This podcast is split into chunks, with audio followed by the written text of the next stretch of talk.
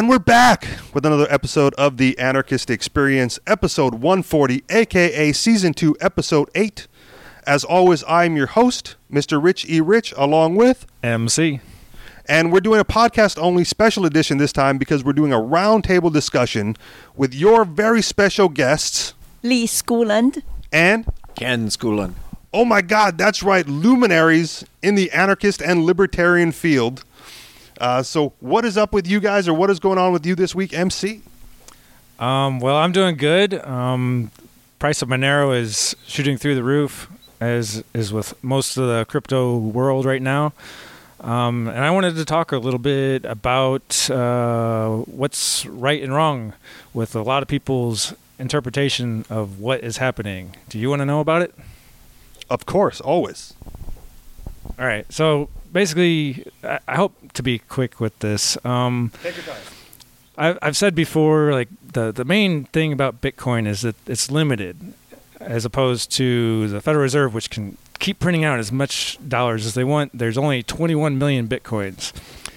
Um, but to me, this isn't actually the most important aspect about Bitcoin. The most important thing about Bitcoin is that nobody can really stop it. So it's like uh, the BitTorrent network, where it's just people use it if they want to, and and nobody can really do anything about it. Um, and this is important because Bitcoin is a token currency, and anybody can make more tokens.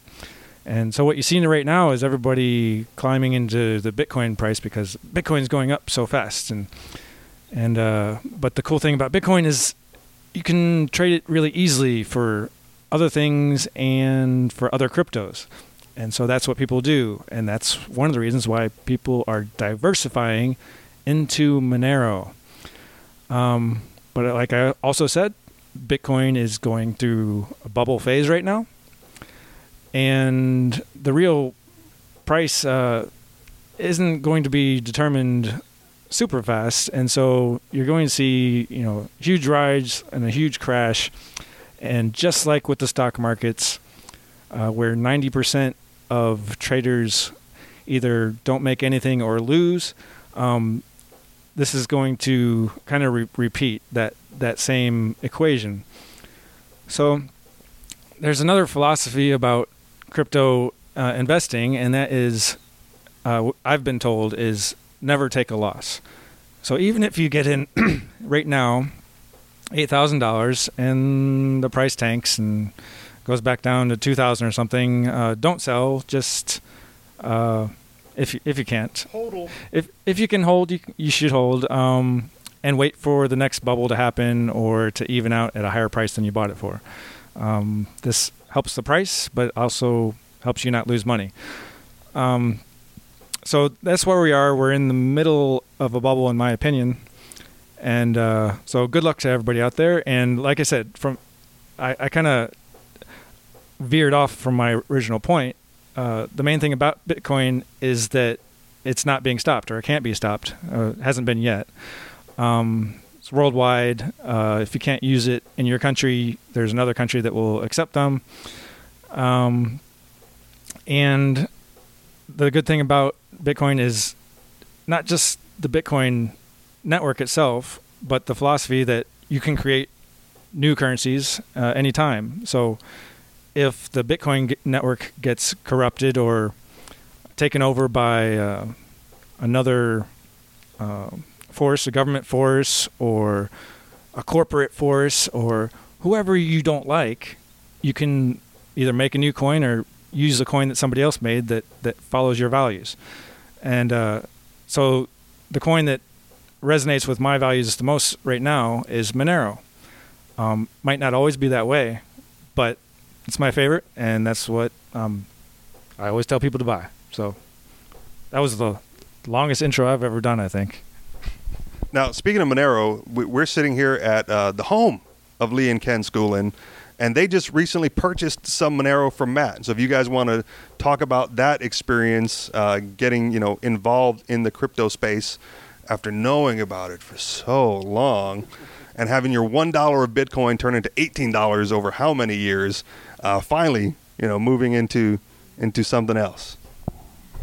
Yeah, not not how many years. It was uh, 15 months. Oh, okay. I bought uh, one dollar. Actually, was uh, like 90 some cents of uh, Bitcoin, and today I checked it. It was like more than 18 dollars. And um, yeah, Matt had been telling me about it for years, but then because I didn't understand the technology, so and also because I didn't have the money, so I didn't jump onto it. I felt really bad about it, but I from the very beginning, I always loved the concept because it break, it broke the government monopoly on currency. Actually, you know, currency exists before government exists existed, but for some reason, a lot of people, most of people thought only government has right to issue currency, which is really false. And um, when Bitcoin came out, I all, I was so happy to see that, but then I I was I didn't have uh, investors mind. So I didn't invest in it, but I've been watching it. So finally, today I bought some uh, Monero from Matt. I'm very happy about it. How, how was that transaction? How was that transaction for you? Like the complicated, very simple, easy to do, enjoy the process. Not difficult because Matt is helping me, uh, but I can see the process is very secure because they have extra measures for the security, and uh, more than anything, I I have experience with the government um, currency or the bank uh, deposit or open a bank account procedure. So it's really fun, exciting. Now, how about you, Ken? I mean, we, we kind of briefly introduced you for a minute, but and we don't do like special guests on the show. Like this is not necessarily an interview show, but I can say without a shadow of a doubt, you are probably the most famous person, guaranteed, the most famous person uh, in this community to ever be on this show, and it's and it's no big deal. So if you want to, you know, give a little bit about yourself and and your process with this crypto space, as that's the topic on the table, or anything else you want to discuss. Well, that worries me about your show. That if I if I'm the most famous that you've ever had on your show, that's um, no. I'm really pleased to be talking about this. Uh, Matt spoke uh, recently in my uh, university class about uh, Bitcoin and digital currencies, and it was a, a mind blower for the students. They really enjoyed it, especially after hearing a whole course about uh, how the government's uh, legalized the government monopoly over currency in order to drive private currencies out of the out of the competition, and now the competition's coming back in through the internet, and I, I think that's uh, remarkable. Uh, my biggest uh, worry is that the more governments feel threatened by this, the more they're going to f- try to find ways to uh, to stop it. But like the illegal drug market, they haven't been successful. They've just uh, been successful at driving it underground and making it more profitable.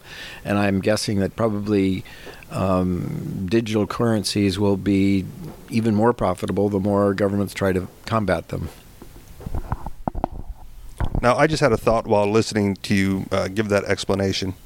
Um, one of the things that I get heat for, or crap for, or shit for online, uh, on this show specifically, uh, comes from other quote unquote anarchists of the ANCOM variety that say uh, talking about Bitcoin is is pure capitalism um, and has nothing to do with anarchy or libertarianism. Since I know uh, Ken, you, you you don't carry the anarchist label in polite society. Uh, but uh, wh- what are your guys' thoughts on on that? As far as you know, because again, this is the anarchist experience.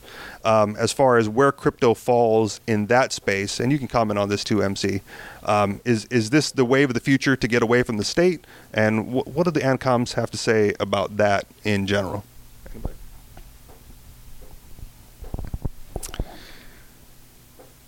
I don't know. I don't know how to answer that, but the the first thing that comes to my mind is that I want to keep the currency long enough where I don't have to convert back into the government's money. Um, I'd, I'd, prefer to use something that's more honest and uh, uh, not corrupted and and more fair. And so that's that's the future that, that I look forward to is one that is not uh, regulated and controlled by uh, those international bankers that uh, people sometimes forget that that's where the source of the the debt and the the, the monetary system uh, comes from. So I don't know. Do you have any input on this? Yes. Yes, my background is uh, communist China, and um, I am so excited about this whole um, movement because uh, ever since uh, Bitcoin came out, now thousands of different kind of cryptocurrencies are bubbling here and there, and a lot of government try to jump uh, onto the ship as well. And uh, I think this is exciting because it's really broke the monopoly of um, government monopoly on currency, and uh, I'm hoping more um, merchants and uh, institutions will accept these uh, cryptocurrencies um, other than just uh, um, government issued uh, colorful papers and the fiat money. And uh, I think that's also will lead to more other uh, uh, lead more other areas. Um, I mean, industries into um, breaking out, uh, breaking away from government monopolies. So I'm very optimistic about this whole movement breaking away from government controlling government monopoly. Well, you know, the government's actually pioneered in crypto in digital currencies. That's why they uh, they don't really have to print hard currency for your pocket. Most all of the money in the country has just been added, added digitally by the Federal Reserve Board, but without any kind of restraint. And it's odd that people will find that uh, so acceptable, and yet find it uh, uh sort of puzzling and unacceptable when other currencies are. I have in my wallet uh, a lot of currencies that have been printed by other countries, and and they've become worthless. Here's the Zimbabwe 100 trillion dollar uh, note that uh, a lot of people used for, um, you know, uh, in Zimbabwe, and uh, the inflation was so great that it just eventually became worthless. And the uh, the dinars, I have the 500 billion dinar note here of of Serbia during the war with Croatia and Bosnia and they um, their currency had become uh, worthless as well. Why will would people constantly be finding that acceptable? Uh, and I, I, think it's largely because they don't really understand it. And my, my difficulty in in adapting to the Bitcoin and the digital currencies today is that I don't really understand enough. I'm of the old school and and uh, sort of think of of money as something concrete that I can hold in my hand but understanding how to do transactions uh, online, that's something I'm learning about, and, and Matt's been a great help. See, I think that's another area too that I, I personally, when I'm explaining this to other people, when they go like, "Well, you mean it's not real? Like I don't get to hold a coin?" And you know, these are usually like coworkers, and I go like, "Well, you get your paycheck direct deposited, right? And then you go to the bank, or then you go to the store and you swipe a debit card." Right? Where where's the reality in that transaction, right? Where what money are you holding in your hand, right? When your check goes into an, uh, an account online and then it comes out the other end to, to buy goods and services, and how is how is that mentality? Uh, significantly different from you know having Bitcoin uh, transferred into your wallet and then transfer it out of your you know your your digital wallet when you buy you know goods and services at merchants that take Bitcoin. So I, I can I can understand where you're coming from, Ken, as far as you know ho- holding holding paper bills in your hand.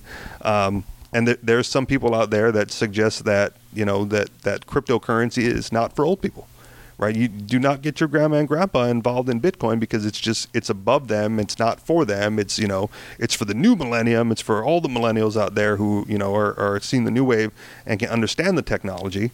Um, but again, when when you've got friends like Matt, uh, MC over here, um, is that the first time we've ever used like Matt on the show? I feel bad about it now. I think I've mentioned it a couple of times. Okay. There you go. Real name out in the open. um, when you got friends like him to, to kind of walk you through it and explain the process, you know, if you do want to get grandma and grandpa involved, it just takes a little bit of extra effort on your part um, to, to go ahead and, and get them with that. Um, any other anything else in the crypto space that you guys want to mention or talk about? Well, as far as the physical coins goes, um, in, in, the future, I see uh, a, a, few, at least a few cryptocurrencies t- turning to gold and silver and other precious metals, and so the the token will be exchangeable for actual uh, metals. And um, there, there's a few problems, obvious problems with that. Uh, do they actually hold the reserves or not? Um, but the idea would be that for the people who want something physical to trade, that they would be able to actually get that physical stuff. So, um, it, in the case that that fiat goes the way of the dinosaur, um, there is definitely going to be uh, alternatives involved uh, in the crypto space and uh, and bringing it you know into the physical world. So, um, I I have no doubt that capitalism has a better solution than a mo- monopolistic government. Well, I something I just remembered on something. Um, I think the cryptocurrency is not just uh, uh, another means of uh, uh for transaction, and uh, it's also add a lot of uh, security to a person's life because right now like Rich just mentioned, people use debit card, credit card. These are recorded, so somebody can use that information to monitor your life. And uh, as I mentioned earlier, I'm from China. In China, people are so proud of uh, how convenient that they can use their phone. There's an app called WeChat. Uh, it's uh, part of the uh, Tencent uh, company, and this app you can uh, use as a wallet, you can use as a bank account or everything. So people no longer need to carry cash, and they felt really uh, uh, convenient about that. But they don't know what's behind it because uh, uh, every transaction is re- uh, registered with the government, and they know where you eat, where you. Um, what you eat, where you sleep, uh, every everything, every aspect of your life was controlled, um, monitored by the government because uh, you um, use this. Um, uh, app to spend your money, to do uh, transactions, to send money to friends, and to purchase things, and to uh, pay bills and everything the convenience actually is very dangerous, uh, in my opinion. So now we have uh, alternatives, so we can uh, kind of step away from the government monitoring uh, you. And um, for a while, I thought a credit card was convenient, and so I stopped using paper money, physical money. Then I realized how much information I'm giving up uh, by using credit card. And then, of course, in China, and the government make people feel really happy, feel convenient, uh, feel uh, easy to spend their money, but they forgot, you know, government is getting every uh, bit of information of your private life. So I'm so glad that we have alternatives now, and um, just hope there's going to be more, and uh, and of course, marketplace will um, function, and uh, the ones are uh, false ones will disappear, and the good ones and sound ones will stay. So we don't need to worry about that. The bubble and uh, also some uh, bad intended intentioned people to um, take advantage of this uh, phenomenon. So I I'm, I trust the market. Uh, I'm sure that this is repeating stuff that your listeners may be familiar with uh, already, but but for uh, from 1800 to 1913, the purchasing power of the dollar was very constant in gold. Uh, when we had gold backing, meaning that every dollar that the government printed had to be re- redeemable in gold or silver at a certain fixed quantity. Uh, then in 1913, when the Federal Reserve uh, was created, they authorized the Federal Reserve to completely abandon the gold standard, although they at first just dropped the quantity of, uh, of backing and um, started to print up a lot of money. And ever since then, we've had lots of inflation. Now it takes uh, probably uh, $100 to buy what 1 or $2 could have bought 100 years ago. Um, there was a guy named uh, Bernard von Nothaus who used to own the Royal Hawaiian Mint, gold and silver coins and all that he was selling. And then he started up what was called the Liberty Dollar and issuing these warehouse receipts for gold and silver that would be backed uh, by gold and silver. And for quite a long time, he was um, issuing these as uh, private barter currency. And the government uh, arrested uh, him and confiscated all of his gold and silver uh, stock and uh, put him out of business. Charged him, actually, the U.S. attorney charged him with domestic terrorism for undervaluing or undervaluing the um, uh, devaluing the, the value of the currency, of the U.S. currency. Well, the only reason that it would be devalued would be if people preferred something that was backed in gold and silver to what the U.S. government had. But that was considered uh, criminal. It was sort of um, considered counterfeiting. Now, whoever counterfeits with something more valuable than what you're uh, you're replacing it with, um, and yet for that he was. Uh, uh, you know, uh, charged and eventually convicted of uh, having to have to spend five years in house arrest, house arrest, and no longer allowed to continue on with this kind of business. But clearly, it's a choice in currency. Choice in currency is the greatest way to encourage the governments to stop printing up their own money because if people could choose something else, um, they would stop valuing the government's money. So they would have to print less. And that's what Friedrich Hayek uh, long ago advocated in his book, uh, The Denationalization of Money, arguing uh, that allowing choice in currency was the best way to stabilize uh, all the currency values. And that's what we're having now with many digital choices. Um, it, uh, well, I, I, think it causes governments to have to think about um, second thoughts about printing up trillions of dollars as they've done with quantitative easing 1, 2, and 3 and um, I, would say that this is a, a, a, great benefit to the general population, but of great worry to governments because then they, they can't uh, print their money to to finance everything that they want to to spend for. Now, as you were talking about that, Ken, you pulled out one of those warehouse receipts from the Liberty Dollar. Um, one thing to mention that during the, during that situation with Bernard von Nothaus, uh, they confiscated all of his gold and silver and copper coins. So I think, you know, as a testament for me to say, you know, getting, if you're going to use alternative currencies and have them, you know, backed by gold and silver, uh, taking physical delivery.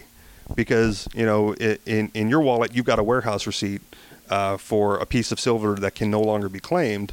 Um, and somewhere in my wallet, I've got an actual piece of silver from the same company. so, um, you know, and I guess if we if we want to make this tie this back into cryptocurrency, is you know, what is what is the state, what is the government going to come after? Um, you know, when when they ha- when they run into the same problem they did with with the Liberty Dollar, right? And then we're like, well, you know, you're, you're out competing us. You know, how are they going to confiscate you know, uh, digital Bitcoin, right? I mean, how do I mean, you know, we have uh, was it the Silk Road with Ross Ross Ulbricht where they they got control of his wallet, you know, and you know because they got control of his computer. So how do you how do you secure yourself? You know, this might be a rhetorical question, but if you guys want to answer, how do you secure yourself against the state when they eventually do come knocking? Um, on the Bitcoin on the Bitcoin door. I mean, we do the show from Hawaii, and all the exchanges are already banned here, right? Which you know, luckily for me, um, makes my price go up on, on the cash market uh, when when I'm doing those trades. But eh, does anybody want to take a shot at that? How do you secure yourself from the state uh, if they do come knocking? Well, my my solution is quite simple. It's encryption, and there's multiple ways of doing that. But uh, I don't know. Does anybody else want to take a stab at it? Moving on then. Um, uh, Li, you mentioned earlier getting away from government monopolies, and there's another big topic on the table. I'm going to change the subject. Uh, there's another big topic on the table that's irritating me because it, it inundates my news feed on Facebook and it inundates my show prep feed uh, as I'm trying to find you know decent topics uh, to do headlines for here, um, and that's the issue of net neutrality. Um, and I posted a little little bit on Facebook this morning um, because apparently apparently I have a lot of dumb friends on Facebook, and and so I get the constant, please sign my petition uh, to support net neutrality because we can't give up the internet uh, to the big bad, you know, capitalist companies. And and my little blurb on Facebook, I, I, don't know how you guys feel about foul language, but it was basically, you know, all, all of my fuckwit friends out there, uh, what they need to understand about this whole net neutrality thing is net neutrality in general um, is a solution looking for a problem that doesn't exist. Um, and what I didn't add because I felt like that was a good stopping point to get my message across to dumb people was that it's it's an infringement uh, upon more freedoms of the people. Like it's it's another state power grab, um, and that's and that's all thereafter. So oddly enough, right? If you want to like chalk one up for the Trump administration, which we're not supporters of here, at least I hope this whole table is not supporters of, um, is is at least they're looking to repeal a little bit of that and you know, you know, uh, I've got I've got an article for it here somewhere. Um, but basically, you know, we, we take little wins where we can. Uh, if you can reduce state power anywhere, that's probably a good thing um, in the long run. So for all those net neutrality people out there who like you know want it, um, just look, just take a little deeper look as to what's really going on. Um, and I know they throw out they throw out one example where it's like you know some Portuguese mobile phone company um, charges you know, like a piecemeal basis for access. And like, oh, this is what's going to happen. You know, if we if we give the corporations, then they'll start charging a separate price for Facebook and a separate price for Netflix and a separate price to check your email. And you know, and I, I saw that and was like, well, does that mean if I only use Facebook, I can get the internet cheaper? Because sign me up then, right? Because you know, what? Why wouldn't I want to only pay what I'm using uh, rather than pay for everything that I don't necessarily use? Number one. And number two, their example was for a mobile company, uh, you know, which has severely restricted bandwidth usage uh, rather than you know your normal uh, cable internet or DSL ISP. Right there, there's more of a reason for a mobile company to restrict bandwidth usage uh, across different uh, platforms than it would be for your your average everyday ISP. So I didn't even think that that was a fair comparison. Number one, um, but it, it's the the problem itself. What I'm trying to get at here is it's government monopolies that create the problem of corporations being too big to restrict your internet, right? If you if you had more choice and more competition in the marketplace, well then you wouldn't have to worry about you know certain companies like AT and T or Verizon or Comcast or Spectrum or whoever limiting what you can do on the internet. Uh, because the moment they place a limit on something, that opens up some competition in the marketplace for another company to come in and say, "Hey, we'll charge you less, and you can have all this too." and I think that's better for the internet itself um, than giving giving the state more power uh, to control everyone's access on the whole. Uh, thoughts? Well, um, big company monopoly is only possible under crony capitalism. In the true marketplace, it won't happen because the competition, the innovation, and um, and pe- uh, millions of entrepreneurs coming out every minute, and uh, monopoly, natural monopoly, is very hard to come to come out. Only with government um, uh, backing and um, crony capitalism create monopoly. yeah, you made you, you made an excellent point here, I'm I'm thinking, well, who are these guys who are considered about concerned about uh, net neutrality? Are these the same guys that give out uh, uh, franchise monopolies to local cable companies?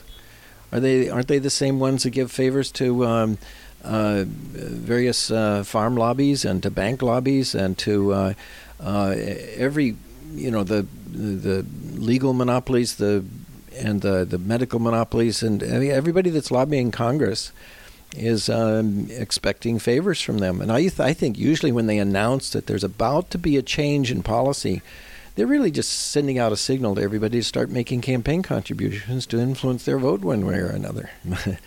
And uh, rather than uh, trusting the free market, they're um, showing their power to manipulate the markets to get their to their own advantage. I think that's one of the big things, the big takeaways from the Trump administration in general, right? Like everyone calls him the ultimate capitalist, but reality he's the ultimate crony capitalist, right? His his whole career has been off, you know, getting favors here and there from whomever he can and working the system as much as he can.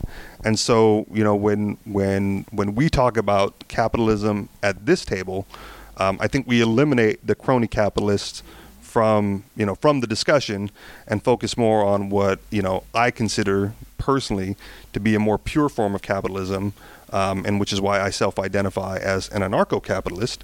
Um, and I don't think either of those needs to be hyphenated because I think each, in its purest form, reflects the other. Um, I, I, know there's been some disagreement on that, and there's definitely a lot of disagreement on that uh, with stupid people on the internet um, who just don't understand it, or they understand it and then ignore that fact um, in order to you know push their own talking points. Um, and again, I, I, mentioned at the beginning of the show, but that happens a lot, uh, you know, w- within the AnCom versus AnCap, you know, debate groups and talking points, you know, and, and again, you know, I, I post this show weekly in those groups just just so people can have a listen, um, and they usually don't. They just like they see the topic headline or they, they, you know, one guy saw the black and yellow logo and immediately said like, oh, this is a fascist show. I went, well, what do you mean? He's like, you're, you're like, you know, dog whistling to the fascists with your black and yellow.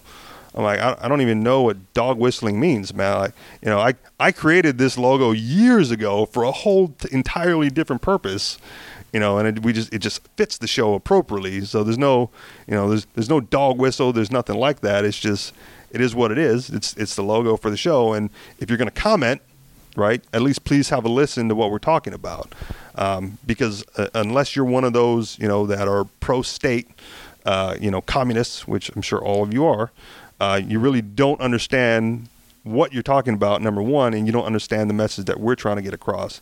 Uh, number two, and that's why you know a lot of the show um, focuses in the crypto space.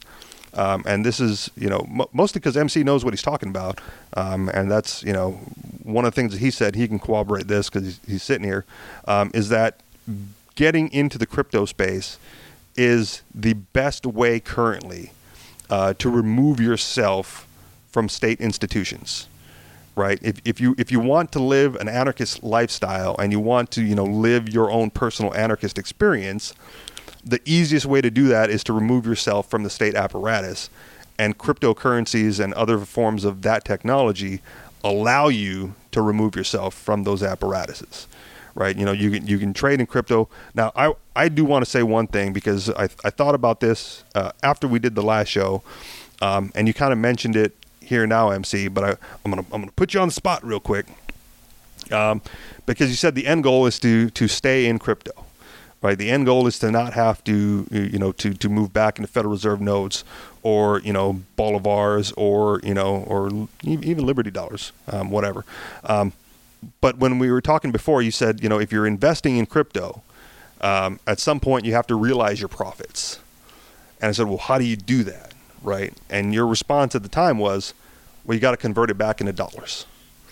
And I, I, I respect that answer, but my only concern, not from an investor perspective, but from, you know, uh, a, a I want to say morally righteous maybe perspective or a, you know a, a philosophic perspective is I don't ever want to do that right like I if if if I if if I can make money on Bitcoin and the only way to realize um, the profits is to get back into you know state run uh, Federal Reserve fiat currency uh, then I would just as soon call the experiment a failure. Sure, and uh, so if if the option was available already, which it's it's getting there, uh, for the ability to convert whatever crypto you're holding, let's say it's Bitcoin, uh, and the and the price is, is bubbling out of control, and and it looks like a collapse is imminent, um, would be to convert it to gold, and and in the future, there's going to be a way to get a digital token that is represented by an actual physical store of gold somewhere uh, that you can have delivered to your house if you wanted to. Um, so in the absence of that, my my answer is well, one one of the only reasons which I really say to cash out is so that you can buy more cryptocurrency when when it collapses. And so when, whenever Bitcoin does go into this bubble phase, it, you know, went up to a thousand dollars before and it went all the way back down to two hundred. Um, so it'd be good to be able to support the price at you know 500 instead of 200. Um, so that'll help stabilize it out in, in the long run. Um, another thing is because uh, a lot of people are getting into the bubble uh, just hoping to flip it to make a little bit of money, but they're not really good at it. Um, so if if you sell a little bit ahead of them, then when they go to sell, then you'll be able to help them out by uh, su- supplying the market with uh, more. Um, what's the word? Uh, Liquidity. liquidity. There you go. Um, so it, it's it, it it's also a way to make more profit for yourself. Um, but uh, but still, the, the the goal is if if you do sell it, uh, sell it so you can either buy more crypto or get something that you that you need. Um, I I don't think uh, acquiring more U.S. dollars is really anybody's goal. As soon as people get U.S. dollars, the first thing they do with it is either give it to a bank uh, to get interest on it, or they give it to the stock market to get uh, an increase in value on it, or you know everybody's always trying to give their, their money away because the in- inflation rate of U.S. dollars.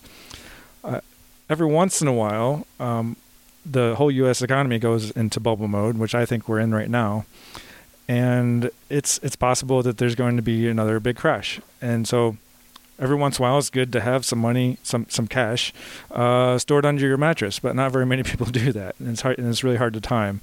So, um, but yeah, and, until we get a situation where we can easily switch it over to gold and silver, which is uh, more a more stable value uh, than than even dollars, um, then uh, cash right now is just the the best option.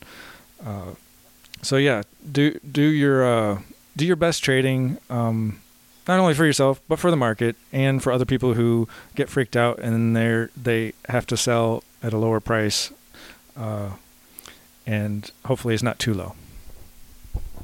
Uh, we have a frequent caller to the show and, and friend of the show, Cosmo Curmudgeon. Um, and at one point, I don't know if I sent you this picture, MC, but I, di- I did send it to M. Uh, it was like a headline on Reddit that basically said, uh, "No matter how bad your day is, you know, just remember a few days ago, uh, someone uh, panic sold 55 their their Bitcoin at 5,500 uh, and bought Bitcoin Cash at 2,800." Um, and when I when I sent that you know little picture to a friend of the show, Cosmo Curmudgeon, uh, his response was, "Yeah, that was me."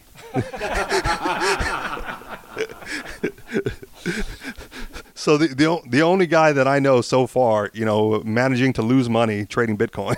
Uh, uh, and, my instructions it was just like just buy it and let it ride, just hold it. And it, but no, he's you know he's playing the speculation, um, and and there's the result there.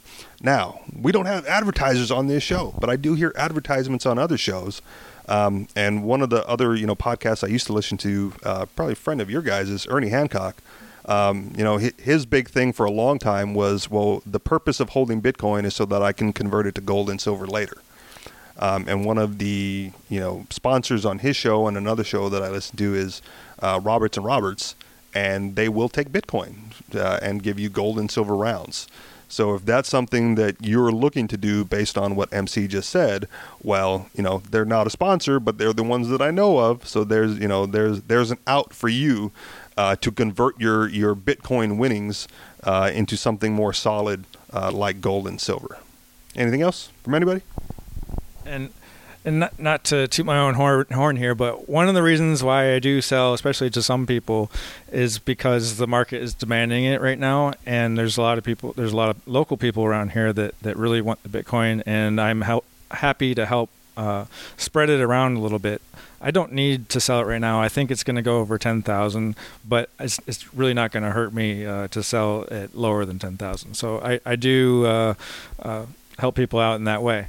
Um, and I also try to give them good advice. You know, like I I don't want people to lose any value, and uh, you know, so be uh, be one of the top ten percent that actually makes money on it, and uh, or value if you want to call it that way, and doesn't lose it. Thanks. My story of uh, uh, benefiting from uh, by uh, Bitcoin was um, actually um, back to the um, topic we talked about earlier. O- older people don't um, usually don't understand the Bitcoin and they stay away from it. But it's not always true. This um, couple, they're in their late seventies, maybe early even early eighties. They um, they have a lot of Bitcoin because they're smart, and now they're using that to support me with my activities um, to spread the idea of liberty in Asian countries, and um, they contribute Bitcoin to support me. And um, so I'm benefiting from it, uh, which is really great. All right. Anything else? Headlines? Headlines? How much time do we have? 20 minutes. Wow. I know, right? Headline Goodbye net neutrality, hello competition. All right, we can read that if you want to hear the exact same thing I just said. Uh, headline Beyond stupid. Florida court declares it illegal to grow food in your own front yard. Headline uh, Why we love farmers markets. Uh, and finally, headline Innocent family raided by SWAT, held at gunpoint after cops mistook hibiscus for weed. Uh, are you going to read the article? You can read it, I guess, and then I'll tell you what I think about that. Which one do you want to start with? The, the last one. The, uh, so these people raided these people's houses because somebody called the the police officers and said, "Hey, there's weed there," but it was actually hibiscus. So Hawaii state flower. Wait, way to summarize. Butler County, Pennsylvania. Uh, a Butler County couple is suing their insurance agent and local police after the two colluded to arrest the family for growing marijuana. However, the family was not growing marijuana, they were growing hibiscus. The nationwide insurance agent was investigating a claim surrounding a fallen tree last month when he noticed what he thought was cannabis.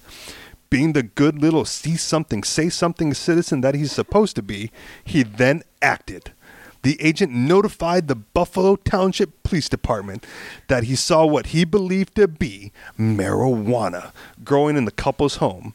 Instead of doing even the most basic police work and inve- investigating the matter with, let's say, a pair of binoculars, police reportedly got a warrant instead. Uh, after getting their warrant, they decided it would be a good idea to go into the home like a SWAT team going after a fugitive. On October 5th, police decided to execute this search warrant and penetrate the Kramer home. Audrey and Edward Kramer had no idea what was coming their way. Uh, Audrey Kramer told reporters, I'm starting to understand why a lot of the public do not trust police officers. I really feel like I've been smacked in the face with this, and no, I don't think I'll ever trust a police officer again. Uh, she said they knocked on the door and pushed their way inside when she opened it. Uh, she was still in her underwear. They came in with assault rifles and guns ready to shoot anyone who posed a threat, and only left when they realized the plant they were looking for was actually a hibiscus plant. Uh, now the couple is suing. Uh, their attorney, Al Lindsay, said she came down, she opened the door, she was confronted with what she thought was a dozen police officers with assault weapons who said they had a warrant. They pushed her, they went through the house. Uh, it's not the first time police have been ignorant in their understanding of horticulture.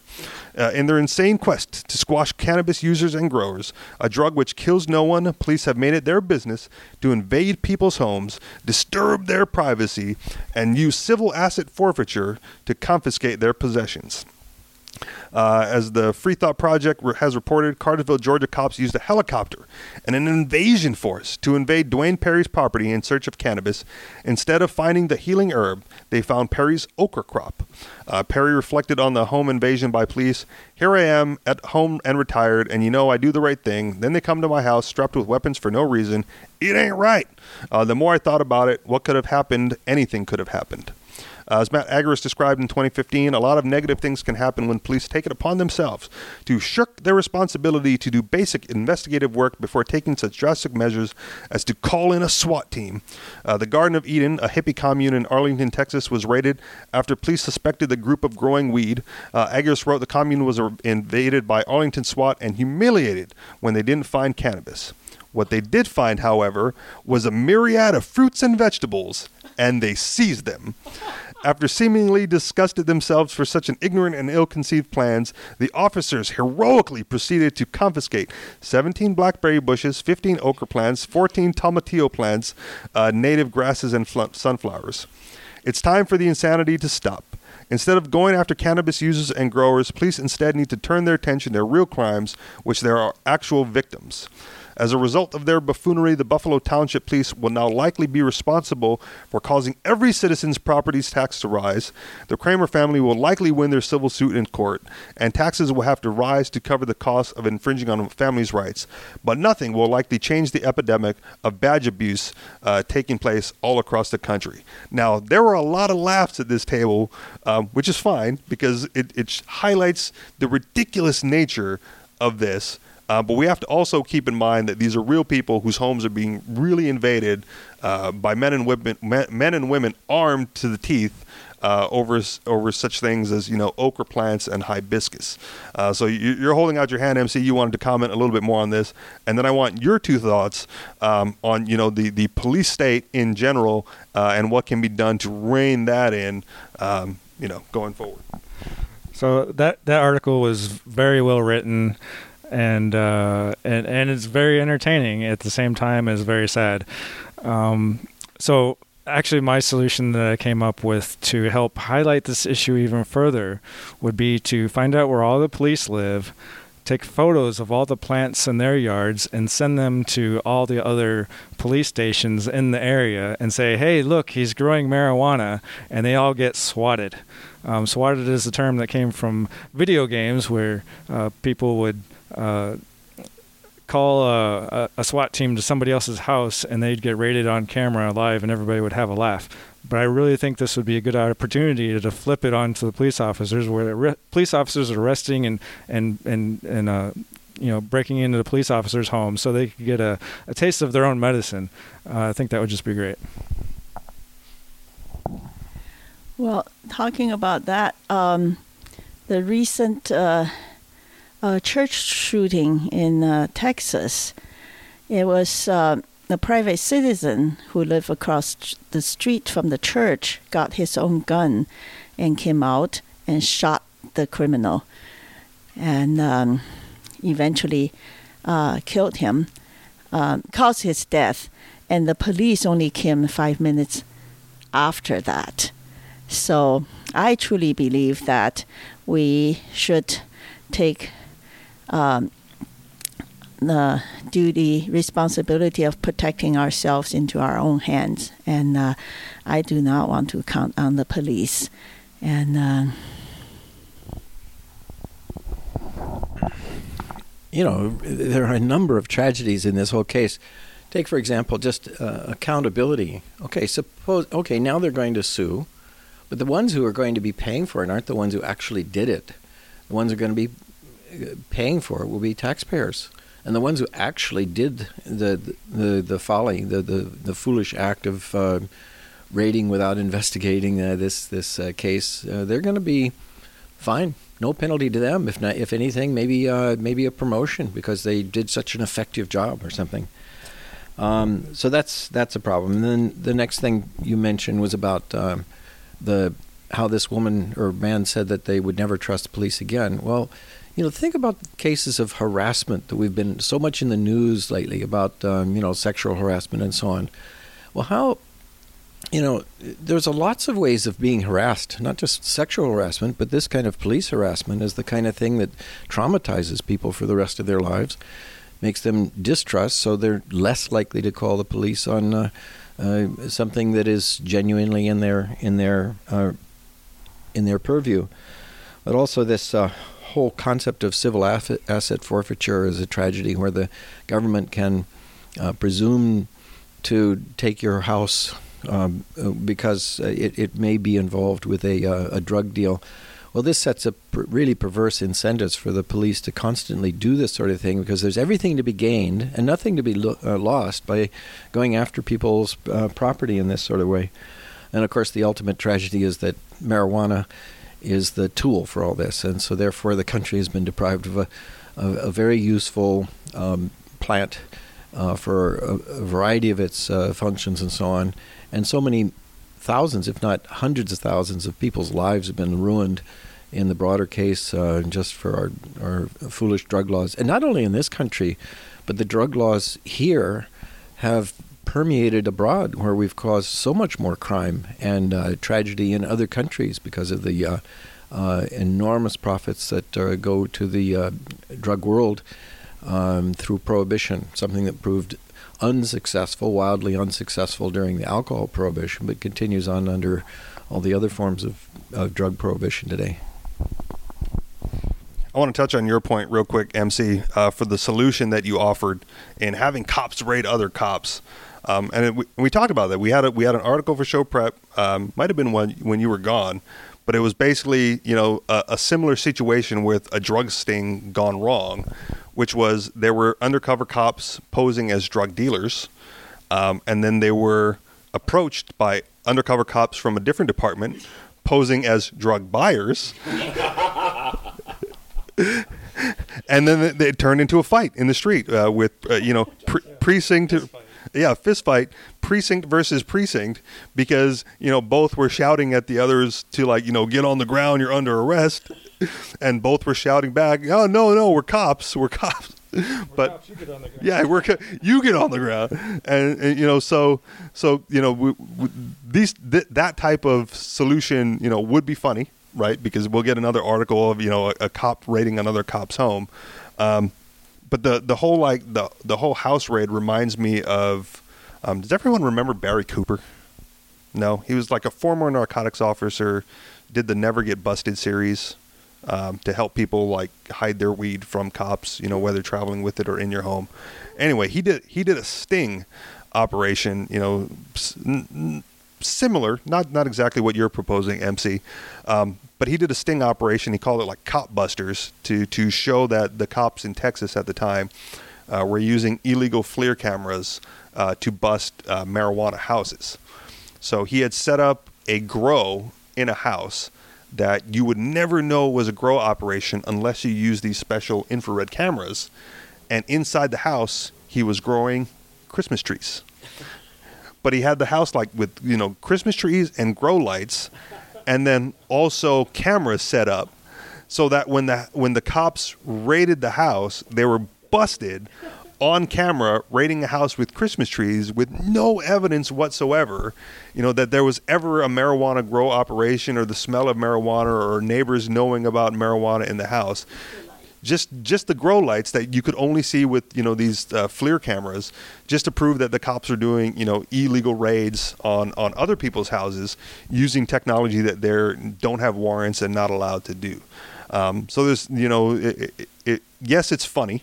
Um, but again, it, it, it's still a serious issue where even if the cops raid themselves, uh, we'll get a nice article out of it and a, and a good little chuckle. Um, but I don't think that even even in the face of tasting their own medicine, right, will they get the message that you know they're doing the wrong thing, right? Yeah, you know. Even they got a they got a warrant apparently for this uh, bust. Well, what kind of judge uh, approved the warrant with so little evidence?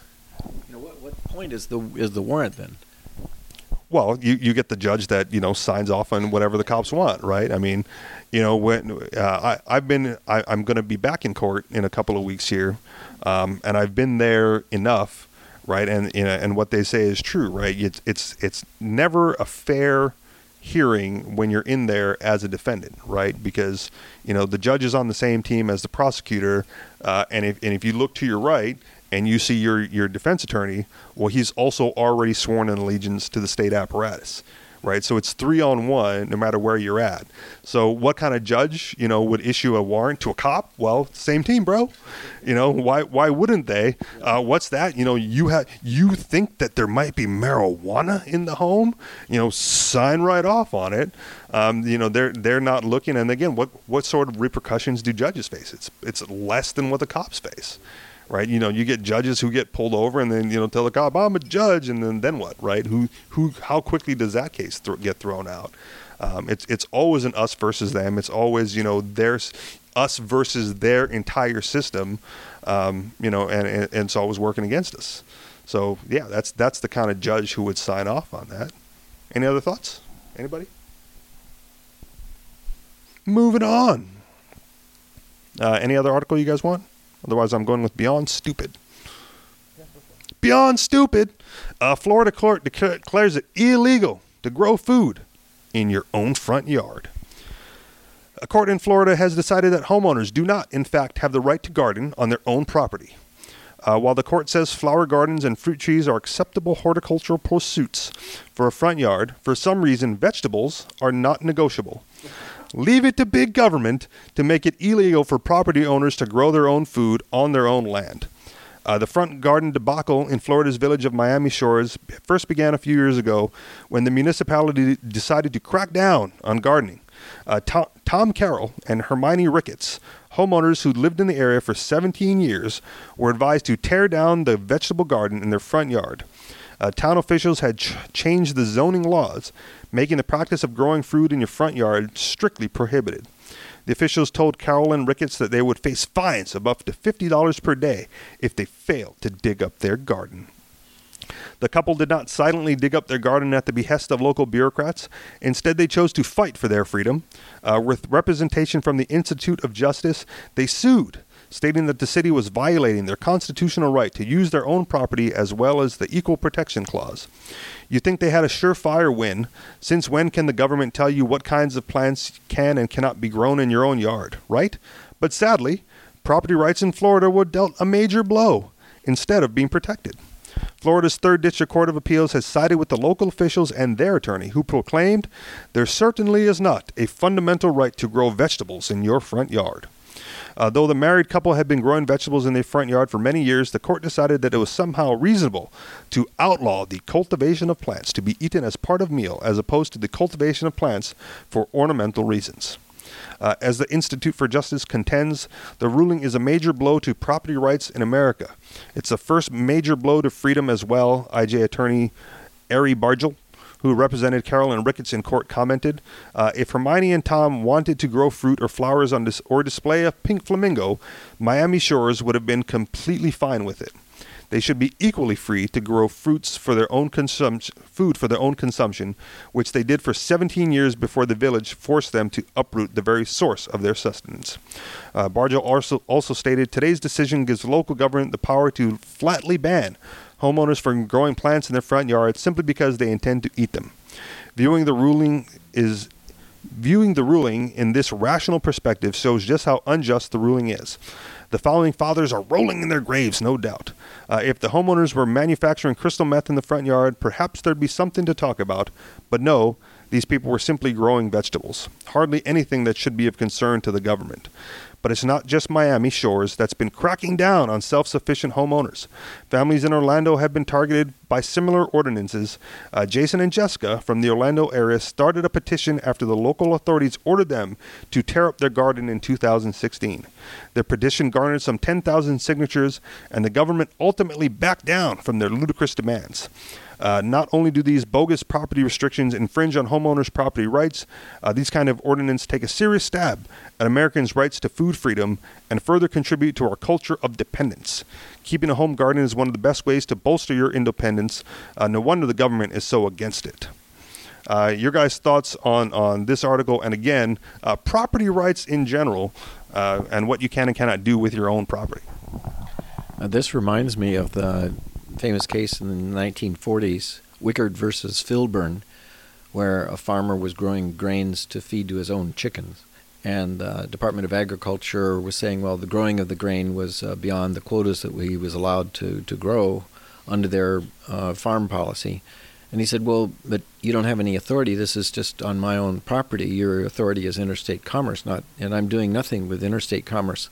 The, it went all the way to the Supreme Court, and the Supreme Court ruled because he's feeding chickens his own food, he's not buying it from somewhere else, and that affects the price of uh, grain on the inter- on the interstate market. Therefore, the U.S. Department of Agriculture could do whatever they want. So it came to be known as the beginning of the reign of the wheat police, where uh, you know really uh, the interstate commerce clause was drawn so broadly that it was used to basically control anything, including that's the basis too for our drug laws, uh, the interstate commerce clause. Yes. Uh, any other thoughts, Matt, Li? Okay. Well, I, I'm kind of with you on that, uh, Ken. Um, and I think there's there's more recent cases as well. I, I can't think of them off the top of my head. Where it's basically the same thing, right? Same same exact situation as that, where you know the the person that they're confronting is not doing business with somebody else, and they're and they're saying that because you're not doing business with somebody else, that's a violation right? So they, they, you're not allowed to do what you want on your own property because you may not buy it from somebody else. You know, you're, you're laughing, but this, this, this is how it works. Um, and at the same time, you know, you must buy from somebody else. You must buy from one of their authorized representatives uh, to get your food, right? You know, we, we always talk about like, you know, how, how do you live the anarchist experience and get away from the state uh, as best you can, right? And sometimes that comes down to, well, if you go out into the forest where there's no one else around, you can hunt for food and forage for berries and live that primitive lifestyle, you know, uh, un- until a state agent before they discover you. And that's the point that I was trying to make. Before they discover you, because then they'll just claim, well, you're on their land right? So so they claim ownership over everything, right? The the the the, the land out there, your land, right? Because if it's if it's your property and they're telling you what you can and can't do with it, well then whose property is it really? Um, and this this is one of the uh, to we'll, we'll, wrap up here in a minute. This is one of the like the little mini discussions I got, you know, with another AnCom who called me a fascist. Right? It was like, you know, can you own property? I go, well, of course you can, right? Because that's, that's you know that's that's fundamental to everything. Is what's mine is mine. As a, you know, the, the problem with it, you know, the the problem with you AnComs, right, is that at some point I'll go out onto what I consider to be my property, and I'll plant a seed and then I'll water the seed, and I'll cultivate the seed, and then I'll harvest the seed, you know, when it grows into a plant or vegetable or whatever I'm growing over there. And then some asshat AnCom will come over and say, like, you know, uh, you're not allowed to have property, bro, and just, you know, take my harvest and claim it as his own, right? And so, you know, if, and, and, and it's because, right, they, they have no value over property rights. Um, and then they try to like obf- obfuscate the argument by saying, well, property is different from possessions, and you can't really own land. You can plant your harvest, but you don't own the land underneath it. Well, it, well, then, uh, in my opinion, right, we're talking semantics at that point because you know if I can, if I can do what I want with the land and you can't infringe on that, based even within your you skewed view, right? Then who cares what you call the land underneath my crop? Right? Whether I own it or it's unowned and I'm using it, you know, it's the same. It's the same net effect, um, in my mind, right? You got, you guys have any any thoughts or opinions on that? Well, it sounds like communist China, and uh, any excuses the government has can um, result it, um, in taking your uh, private property away. Um, our family had many houses, buildings, and the communist government said, "Well, we don't like you. That's uh, um, you're not with us. You're not communist, so you're our enemy. So we can take your houses away." That's all they they did. Um, and they took our house away. Now the houses are li- lived by the government officials in China, and um, um, we don't have any more houses in China because they took it all away, and they um, they felt right to live in there and to occupy them.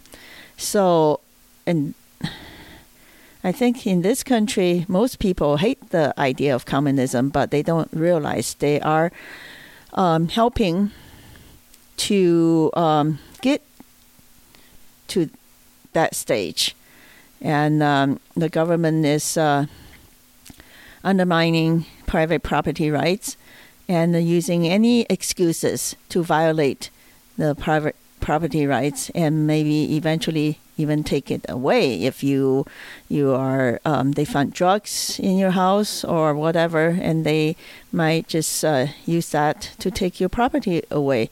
So i think it's just really scary. And um, people need to wake up and see what you're doing and what you're um, asking the government to do on your behalf and um, um, soon you're going to lose everything your property, your freedom, your liberty, and um, that will be too late when you realize that. So wake, wake up, people. I'm really glad you mentioned the Institute for Justice because they've been uh, at the forefront of challenging all these eminent domain cases. Eminent domain is derived from the Latin for superior owner, where it's been presumed that the king was the superior owner to everything in the kingdom. And that's carried over today, where the government presumes to be able to take whatever it wants. And, um, uh, well, it, it is ultimately the road to serfdom, as Hayek would say. The more and more you grant uh, the authority of government over everything that you own, um, then the more and more you're giving up to an ultimate tyranny. So you have to challenge all those things. And uh, I thought it was uh, great when people challenged the uh, in Ke- uh, Kelo versus New London, Connecticut, the case where uh, Pfizer company wanted to take over the property. The city stood behind them. They said, "Well, you can make a better, higher, better use of this property, more income and more taxes, so it, it belongs to you." Um, but if that's the criteria of taking everything, then nothing really belongs to you, even your own life. And uh, if the government can draft you or or uh, draft uh, your property, then uh, you're all slaves. Then. I think that's a nice way to end it. Any final thoughts from anybody? MC Li. I'm good.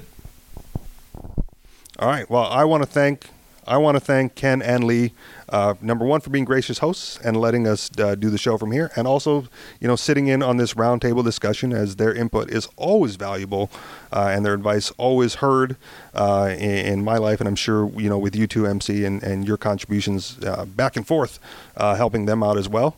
So thank you both. Uh, that'll do it for us. You guys know where to find us, anarchistexperience.com, uh, facebook.com slash anarchistexperience.